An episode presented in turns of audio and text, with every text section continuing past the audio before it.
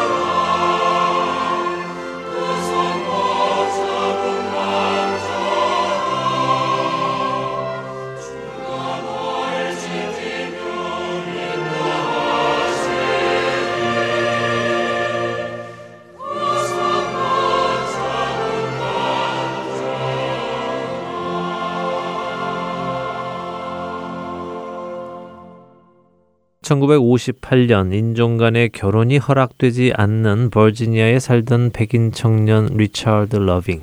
그는 자신이 사랑하는 흑인 여성 밀드레드 제터를 데리고 인종 간의 결혼이 허락된 워싱턴 DC에 가서 결혼을 하고 돌아옵니다. 버지니아로 돌아온 이 신혼 부부는 가족들과 피로연을 갖지요.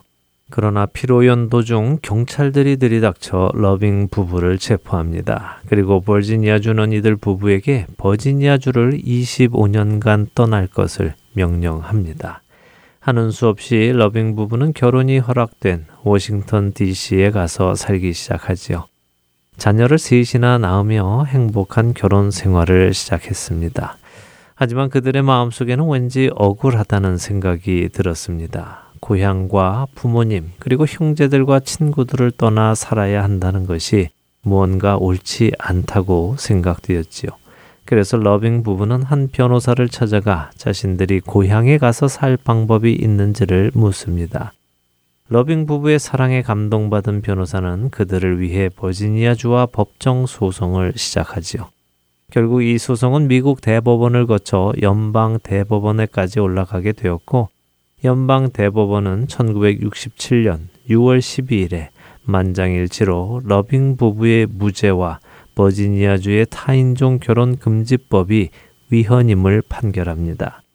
이 판결로 인해 러빙 부부는 고향인 버지니아주로 돌아가 정착하여 행복한 삶을 살기 시작했고 이후 버지니아를 포함하여 인종 간의 결혼을 불법으로 간주했던 12개의 주도 인종 간의 결혼을 합법화하는 계기가 되었다고 합니다.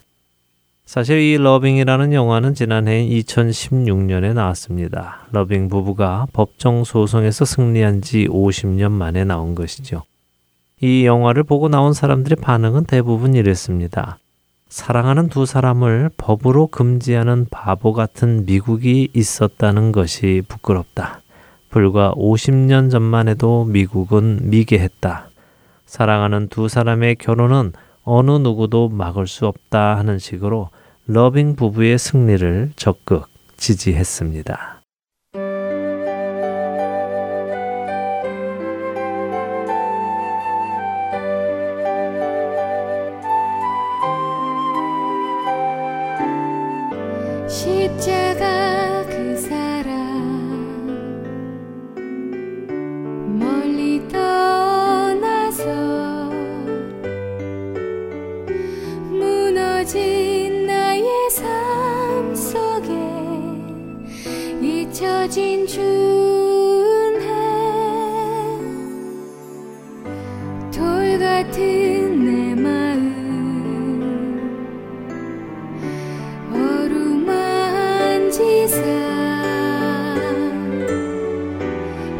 지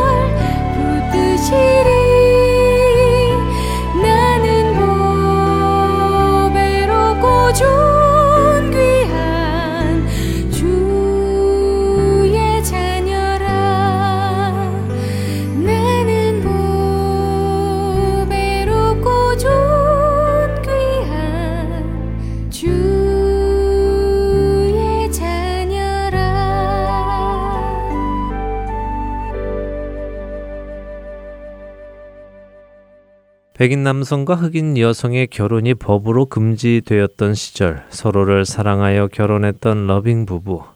저 역시 그들 부부의 결혼을 막았던 버지니아주의 법이 잘못된 법이었다고 믿습니다. 사랑하는 두 남녀의 결혼이 단지 그들의 피부색 때문에 법으로 금지되었다면 그것은 잘못된 법입니다. 비성경적이라는 말씀입니다.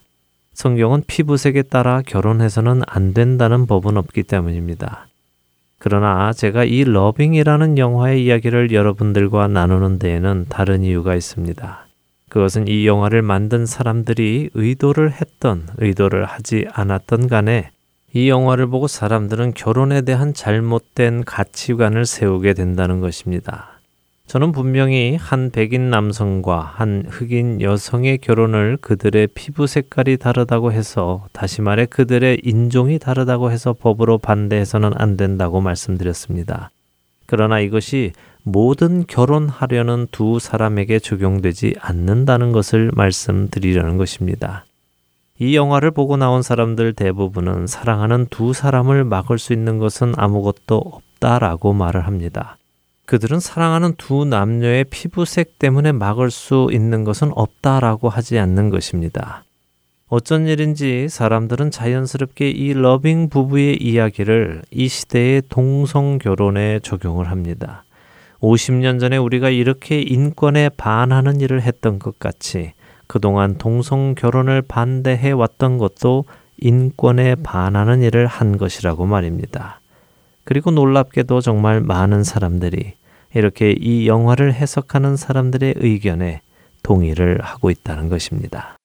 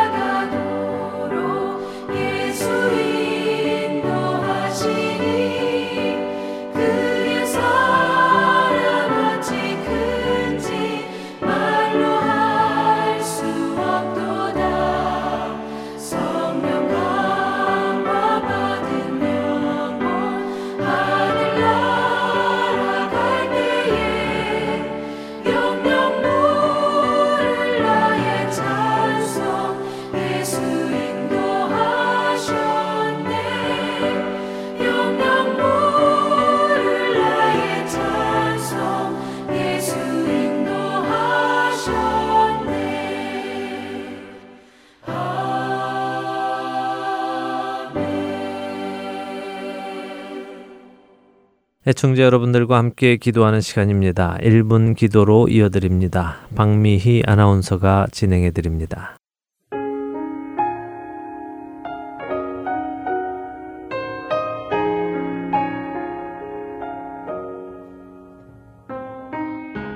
할텐 서울 복음 방송 1분 기도 시간입니다. 오늘 이 시간은 자녀들을 위해 기도하기 원합니다.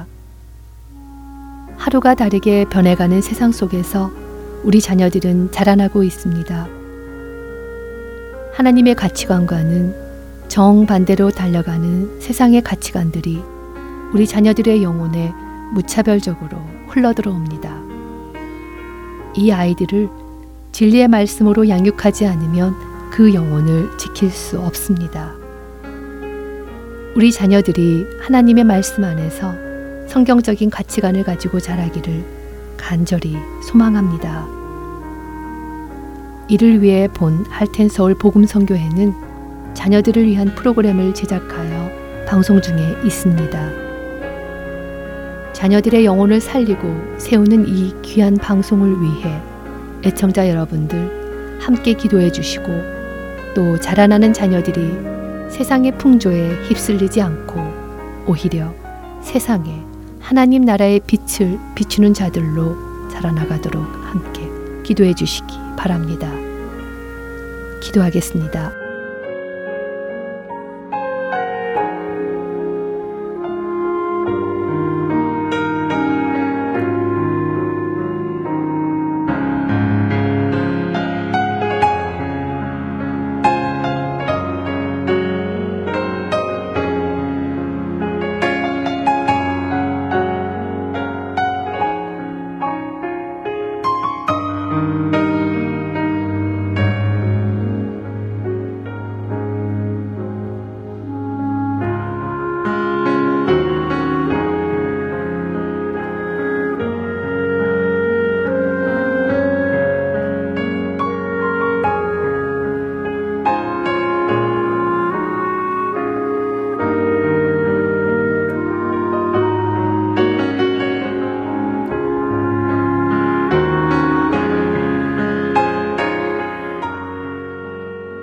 하나님 아버지, 세상은 하나님을 부인하고 날마다 더 멸망으로 치닫고 있습니다.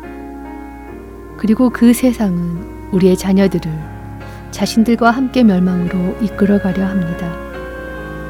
오직 하나님의 말씀만이 우리 자녀들을 지켜줄 수 있음을 우리가 압니다.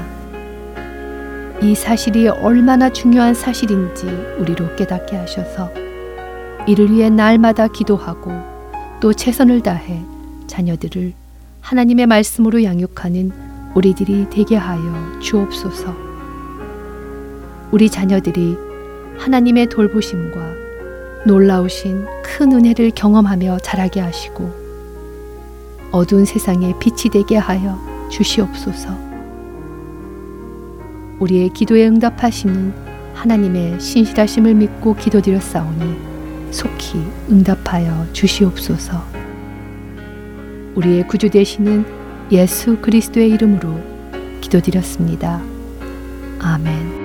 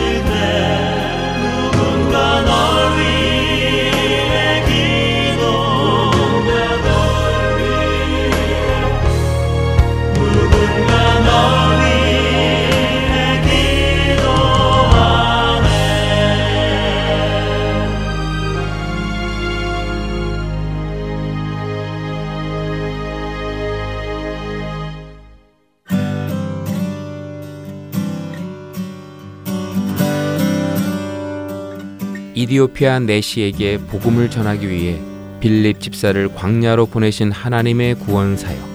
지금도 그 구원의 역사는 일어나고 있습니다.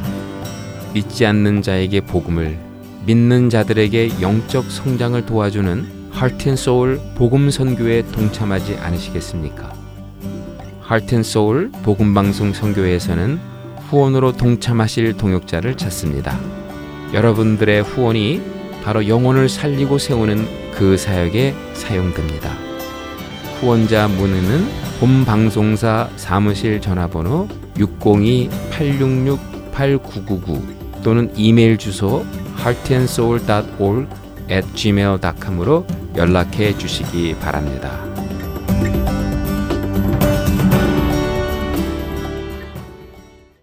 할텐서울 복음방송은 인터넷 www.heartandsoul.org를 통해 매주 토요일 5시간의 한국어와 2시간의 영어, 1시간의 일본어로 복음을 전하는 선교회입니다. 이 방송은 스마트폰 앱이나 팟캐스트를 통해 여러분들의 스마트폰에서 들으실 수 있으며 매주 댁에서 CD나 MP3 CD로 받아서 들으실 수도 있습니다. 자세한 문의는 방송사 사무실 전화번호 602-866-8999로 해주시면 안내해 드리겠습니다.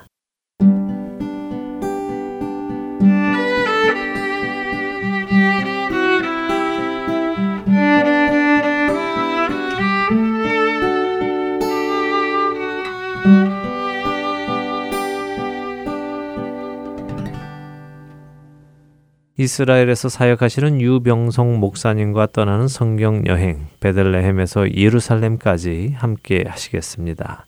오늘은 헬갓 핫수림 기부원이라는 제목으로 말씀 전해 주십니다.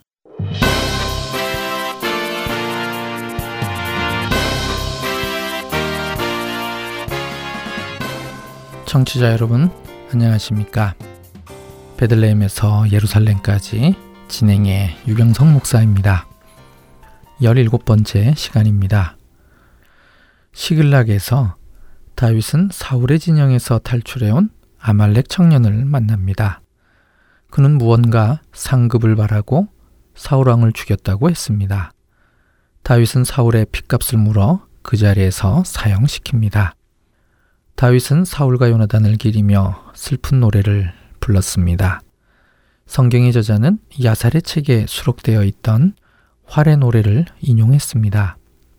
아말렉에 의해 불타버린 시글락을 떠나 다윗은 여호와의 응답대로 함께한 모든 사람들을 데리고 헤브론으로 올라갔습니다. 유다 사람들이 와서 다윗에게 기름을 붓고 왕으로 세웁니다. 왕이 되자 제일 먼저 한 것이 길란 야베스 사람들에게 복을 빌며 친분을 유지하는 전령을 보낸 것입니다. 사울에 대한 예의를 끝까지 지키는 모습을 보여준 것이죠. 군사령관이었던 아브넬은 마하나임에서 이스보셋을 왕으로 삼고 사울의 지지자들을 모아 다시금 왕국을 세워보려는 시도를 시작합니다. 다윗이 왕이 되긴 했지만 새로운 갈등이 시작된 것이죠. 이 시점에서 17번째 여정을 시작하도록 하겠습니다. 사무엘하 2장 12절 내레 아들 아브넬과 사울의 아들 이스보셋의 신복들은 마하나임에서 나와 기브온에 이르고 사울의 군 사령관이었던 아브넬이 움직이기 시작합니다. 마하나임에서 새로운 왕을 세운 후 첫 출정이니 비교적 많은 군사를 모아서 원정에 나섰을 것으로 예상됩니다. 왜 이들은 사울의 궁전이 있던 기부아가 아닌 기부온으로 향했을까요? 지금까지의 성경 사건들을 통해서 당시의 정치적 상황을 재구성해 보면 어느 정도 그 이유를 알 수 있습니다. 이스라엘이 길보아 산에서 패한 이후 중앙 산악지대를 포함한 기존의 이스라엘 땅에 대한 주도권을 블레셋에게 빼앗긴 상태입니다. 그러니 아브넬과 이스보셋이 마하나임으로 건너가서 왕국 재건을 시작한 것이죠.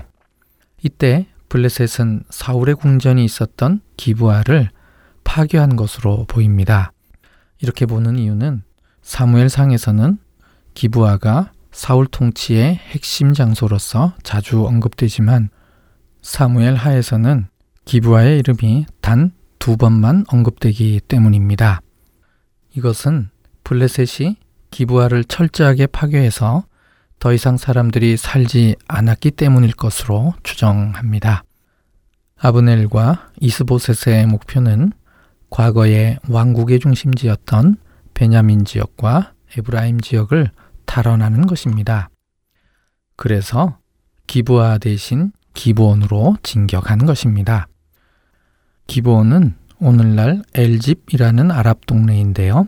예루살렘에서부터는 북쪽으로 약 10km 정도 떨어져 있고 기브아에서는 약 5km 정도 북쪽에 있습니다.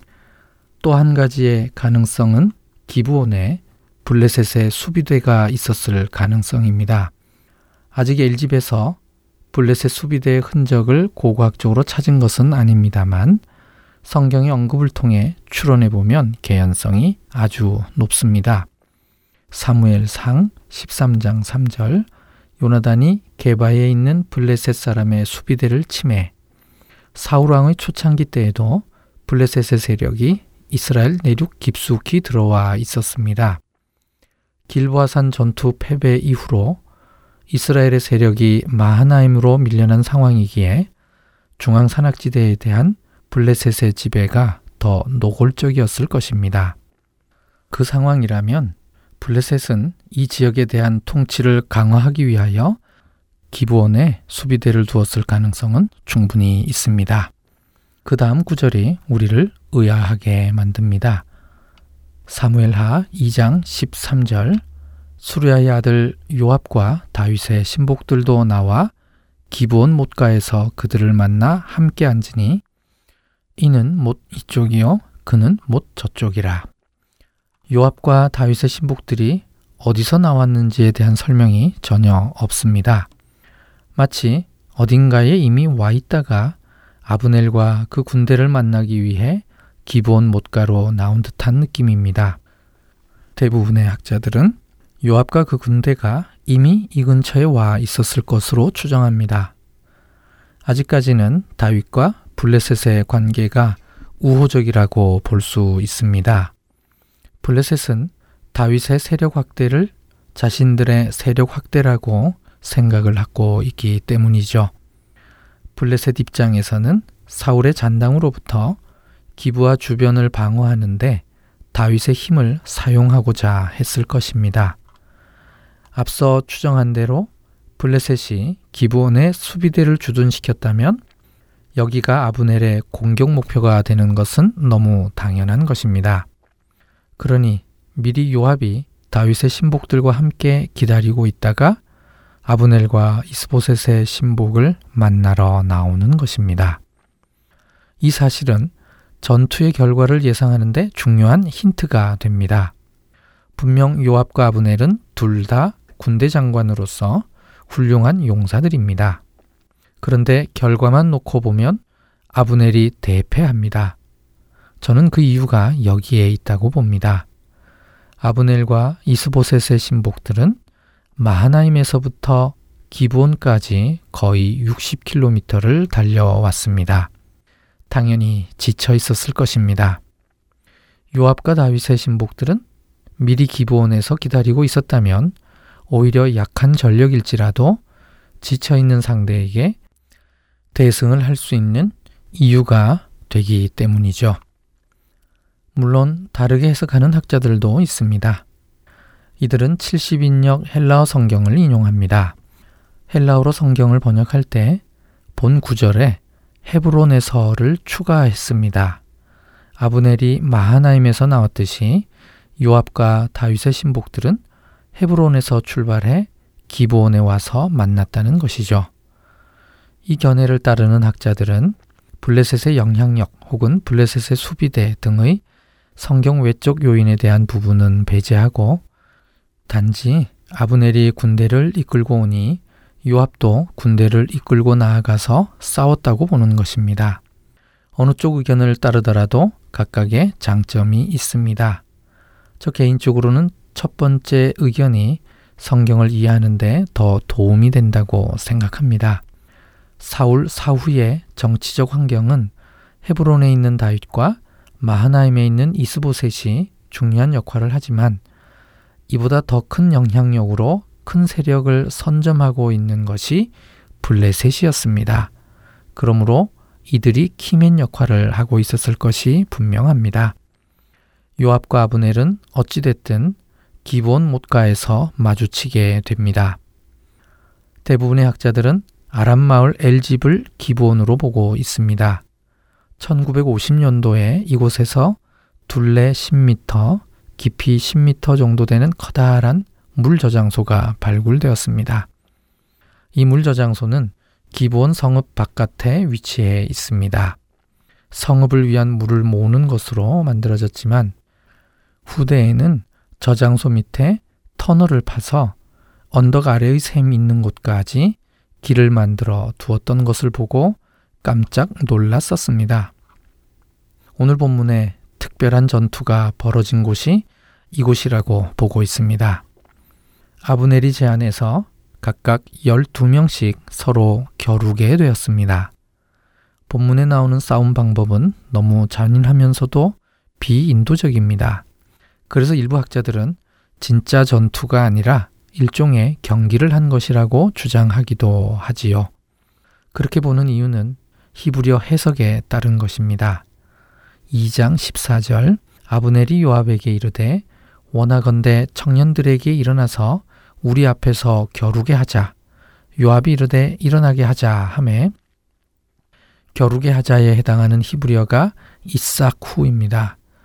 이 단어의 원래의 뜻은 놀이를 하다, 경기를 하다입니다. 이 견해에 따르는 분들은 이 경기 도중에 아브넬이 반칙을 해서 아사엘이 죽었다고 해석을 합니다. 이유 있는 주장이기는 하지만 이 해석을 받아들이는 학자들은 그리 많지 않습니다. 본문의 상황은 단순 놀이로 보기에는 앞뒤 문맥과 맞지 않고 이 사건이 나중에 미치는 영향 등을 볼 때 실제 전투가 있었던 것으로 이해해야 합니다. 고대의 전쟁에서는 각 진영에서 대표자가 나와 겨루는 것이 일반적이었습니다. 성경 속에서도 그 예를 찾아볼 수 있죠. 가장 유명한 게 골리앗이 이스라엘 진영을 향하여 소리친 것입니다. 사무엘상 17장 9절 그가 나와 싸워서 나를 죽이면 우리가 너희의 종이 되겠고 만일 내가 이겨 그를 죽이면 너희가 우리의 종이 되어 우리를 섬길 것이니라.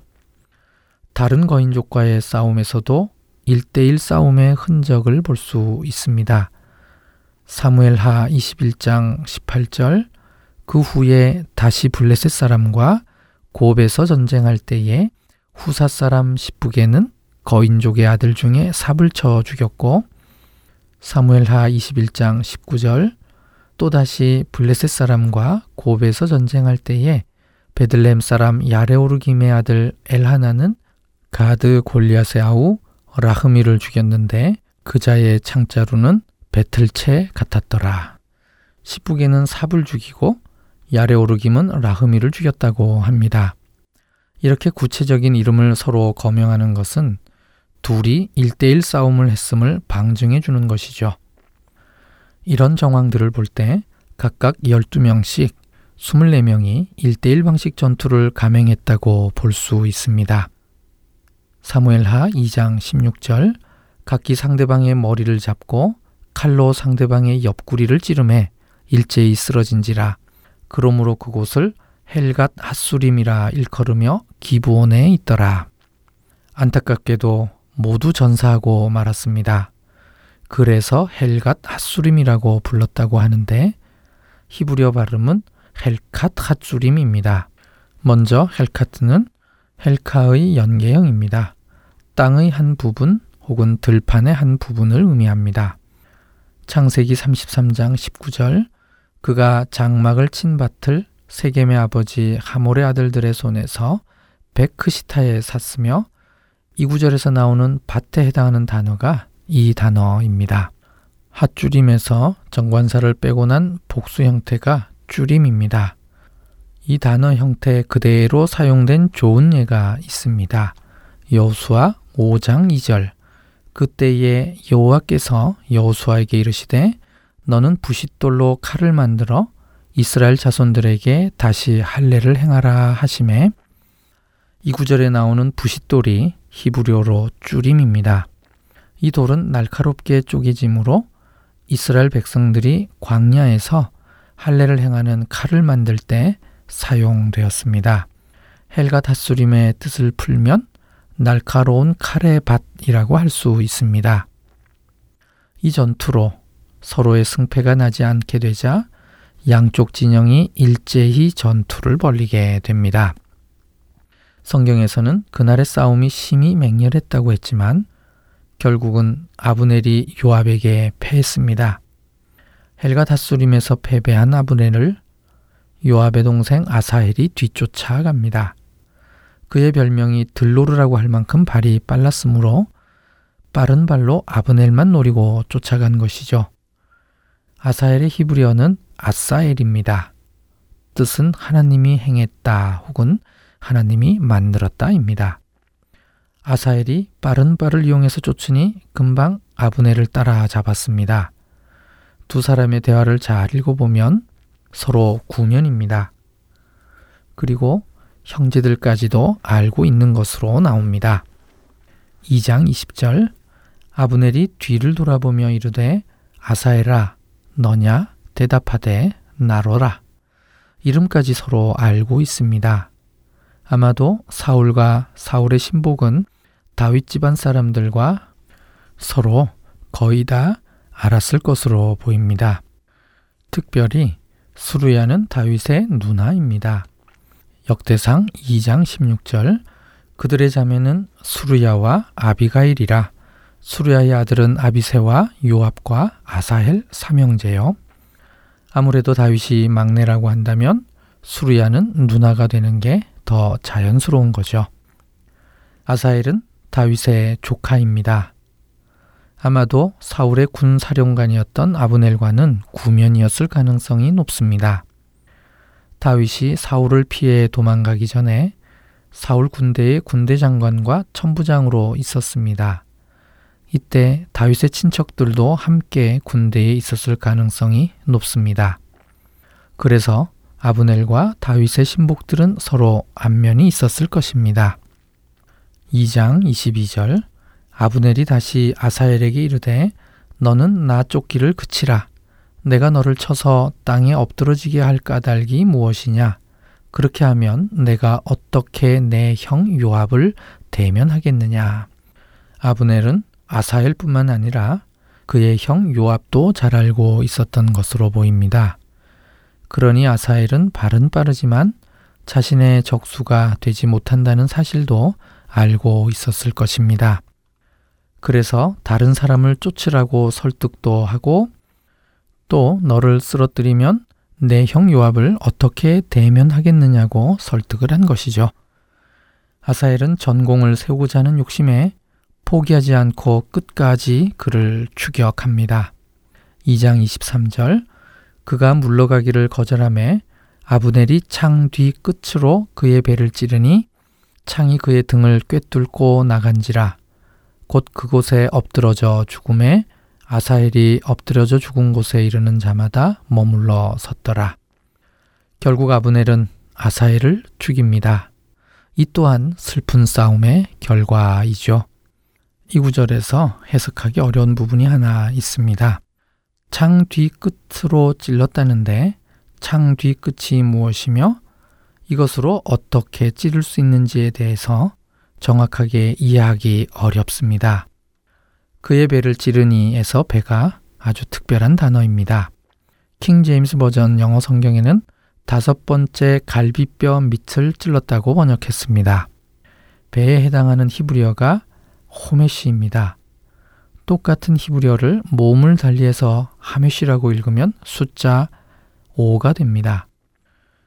그래서 이것을 숫자 5로 해석을 하면 아브넬은 창 뒤 끝으로 갈비뼈 다섯 번째를 향해서 찌른 것으로 해석이 가능한 것이죠. 성경에서 호메시로 읽어서 배라는 뜻으로 쓰인 구절이 오늘 본문 이외에 세 구절이 더 있는데 모두 사무엘 하에서 사용되었습니다. 첫 번째는 요압이 아브넬에게 복수하는 장면입니다. 사무엘 하 3장 27절입니다. 두 번째는 이스보셋이 살해당하는 장면입니다. 사무엘하 4장 6절입니다. 세 번째는 다윗이 임명한 새로운 군대 장관인 아마사가 요압에게 살해당할 때입니다. 사무엘하 20장 10절입니다. 이 세 번의 경우 모두가 결정적 치명상을 입어서 그 자리에서 죽었다는 것입니다. 아브넬은 아사엘을 죽인 것 때문에 나중에 요압에게 보복을 당합니다. 죽은 곳에 이르는 자마다 머물러 섰던 것은 죽은 자에 대한 예의에 의한 것이었습니다. 요압과 아비세가 아브넬을 쫓다가 날이 어두워집니다. 2장 24절 요압과 아비세가 아브넬의 뒤를 쫓아 기부온 거친 땅의 길가 기아 맞은 쪽 안마산에 이를 때에 해가 졌고 25절 베냐민 족속은 함께 모여 아브넬을 따라 한 무리를 이루고 작은 산 꼭대기에 섰더라. 지금도 성경학자들은 사무엘하 2장 24절을 제대로 해석해내지 못하고 있습니다. 지리적 설명이긴 한데 상황적 설명이 곁들인 것으로 보이기 때문입니다. 기본 거친 땅의 길은 그냥 기본 광야의 길이라고 이해하시면 됩니다. 하지만 기아 맞은 쪽 안마산은 어디인지 알 수 있는 힌트가 전혀 없습니다. 요압과 아비세는 안마산에 있고 아브넬은 가까운 곳에 있는 작은 산 꼭대기에 있습니다. 여기에 히브리어식 워드 플레이를 느낄 수 있는 부분이 있습니다. 사울의 왕궁은 기부하에 있었고 사울 통치의 핵심 장소가 기부하였습니다. 이 기부하를 회복하고 싶어서 아브넬은 군대를 이끌고 왔지만 지금 쫓기면서 작은 산 꼭대기에 올라가 있습니다. 여기에 작은 산이 히브리어로 기부아입니다. 아무것도 얻은 게 없이 그냥 평범한 작은 봉우리 위에 올라가 있는 것이죠. 다음날 아침 요압과 아브넬은 휴전을 하고 헤어집니다. 먼저 아브넬은 밤새 아라바를 지나 요단을 건너 비두론 온 땅을 지나 마하나임으로 돌아갑니다. 비드론에는 두 가지 뜻이 있습니다. 첫째는 골짜기입니다. 그러면 요단을 건너 야복강 골짜기를 지나서 돌아갔다는 뜻이 됩니다. 둘째는 오전이라는 시간적 개념입니다. 밤새 아라바를 건너고 오전 내내 요단을 건넜다는 뜻이 됩니다. 힘들게 갔다는 것이 강조되는 것입니다. 두 가지 경우 어느 곳으로 보더라도 아브넬이 마하나임으로 돌아갈 때 큰 고생을 하며 돌아갔음을 알 수 있습니다. 이렇게 멀리 돌아갔다는 설명 다음에 양쪽 진영의 전사자 숫자가 나오는데 두 진영 간 전사자 차이가 큽니다. 아브넬이 너무 먼 길을 바쁘게 원정 가서 바로 전투에 임하는 바람에 전사자가 많았을 가능성이 높음을 다시 한번 시사하고 있는 것이죠. 요압도 마찬가지입니다. 동생 아사엘을 베들레헴에 있는 조상의 묘에 장사를 합니다. 이곳은 모든 학자들이 라헬의 묘를 가리킨다고 봅니다. 그리고는 밤새도록 걸어서 헤브론으로 돌아갑니다. 오늘 여정에서 보았던 전투 장면은 양쪽 모두에게 슬픈 싸움이었습니다. 오늘은 여기까지입니다. 다음 주에 사무엘 하 3장 1절에서 21절 말씀으로 다시 뵙겠습니다. 안녕히 계십시오.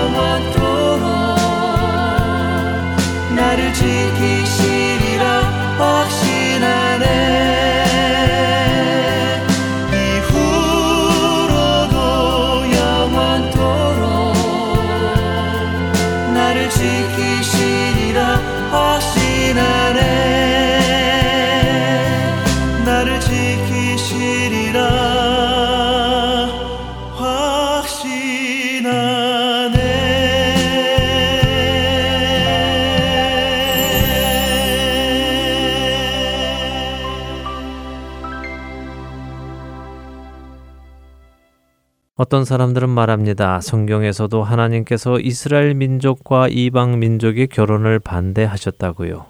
물론 그랬지요. 하지만 그 이유는 인종이 틀려서는 아니었습니다. 피부 색깔이 틀리다고 하나님께서 결혼을 반대하신 것이 아니었죠.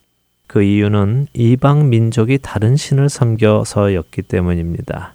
하나님께서는 이스라엘 민족이 이방 민족과 결혼함으로 인해 하나님만을 섬기는 것을 잊고 다른 신들을 섬길 것을 우려하셔서 그렇게 말씀하신 것입니다. 얼마 전 저는 한국인들 사이에 동성 결혼에 관한 설문조사 결과를 말씀드린 적이 있습니다. 아직까지는 보수적인 한국인들의 정서상 동성 결혼을 반대하는 사람들이 58%라고 말씀드렸지요. 하지만 이 조사 결과를 나이별로 분류했을 때는 놀라운 결과를 볼 수 있다고도 말씀드렸는데요.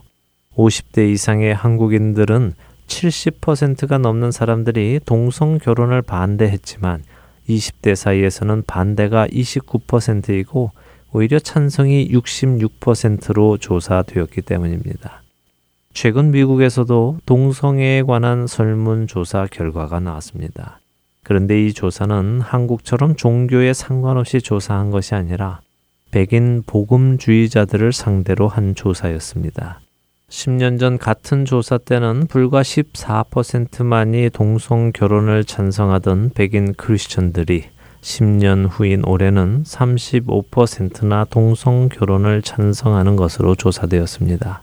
또한 이들 역시 나이별로 보았을 때 백인 청년 복음주의자들의 경우 47%나 동성 결혼을 찬성하는 것으로 밝혀졌지요. 백인 크리스천 청년의 두 명 중에 한 명이 동성 결혼을 찬성한다는 놀라운 설문조사 결과는 우리의 미래를 예견해 주는 것 같습니다. 그런데 제가 오늘 여러분들께 드리고 싶은 말씀은 바로 이것입니다. 이 젊은이들이 이렇게 급격히 동성애에 찬성하게 된 이유가 무엇인가 하는 것입니다. 이번 설문조사를 담당했던 피터 스프릭 박사는 그 이유를 이렇게 이야기합니다. 동성 결혼은 시민의 특권을 나타내는 용어라는 새로운 의식이 생겨났다.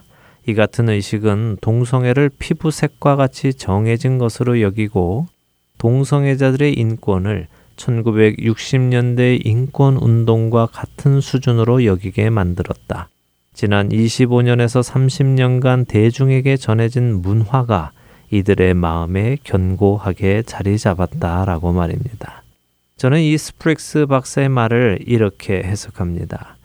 그리스도인들이 세상으로부터 오는 문화를 여과 없이 받다 보니 세상의 가치관을 가지게 되었다라고 말입니다.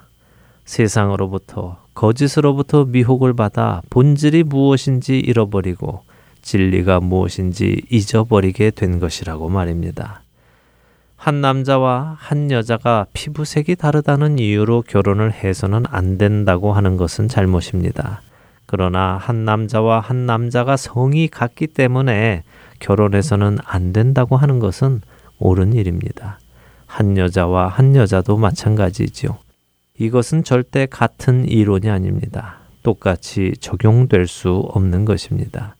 고린도전서 6장 9절과 10절 말씀은 분명하게 우리에게 이렇게 말씀하십니다. 불의한 자가 하나님의 나라를 유업으로 받지 못할 줄을 알지 못하느냐 미혹을 받지 말라 음행하는 자나 우상 숭배하는 자나 간음하는 자나 탐색하는 자나 남색하는 자나 도적이나 탐욕을 부리는 자나 술 취하는 자나 모욕하는 자나 속여 빼앗는 자들은 하나님의 나라를 유업으로 받지 못하리라.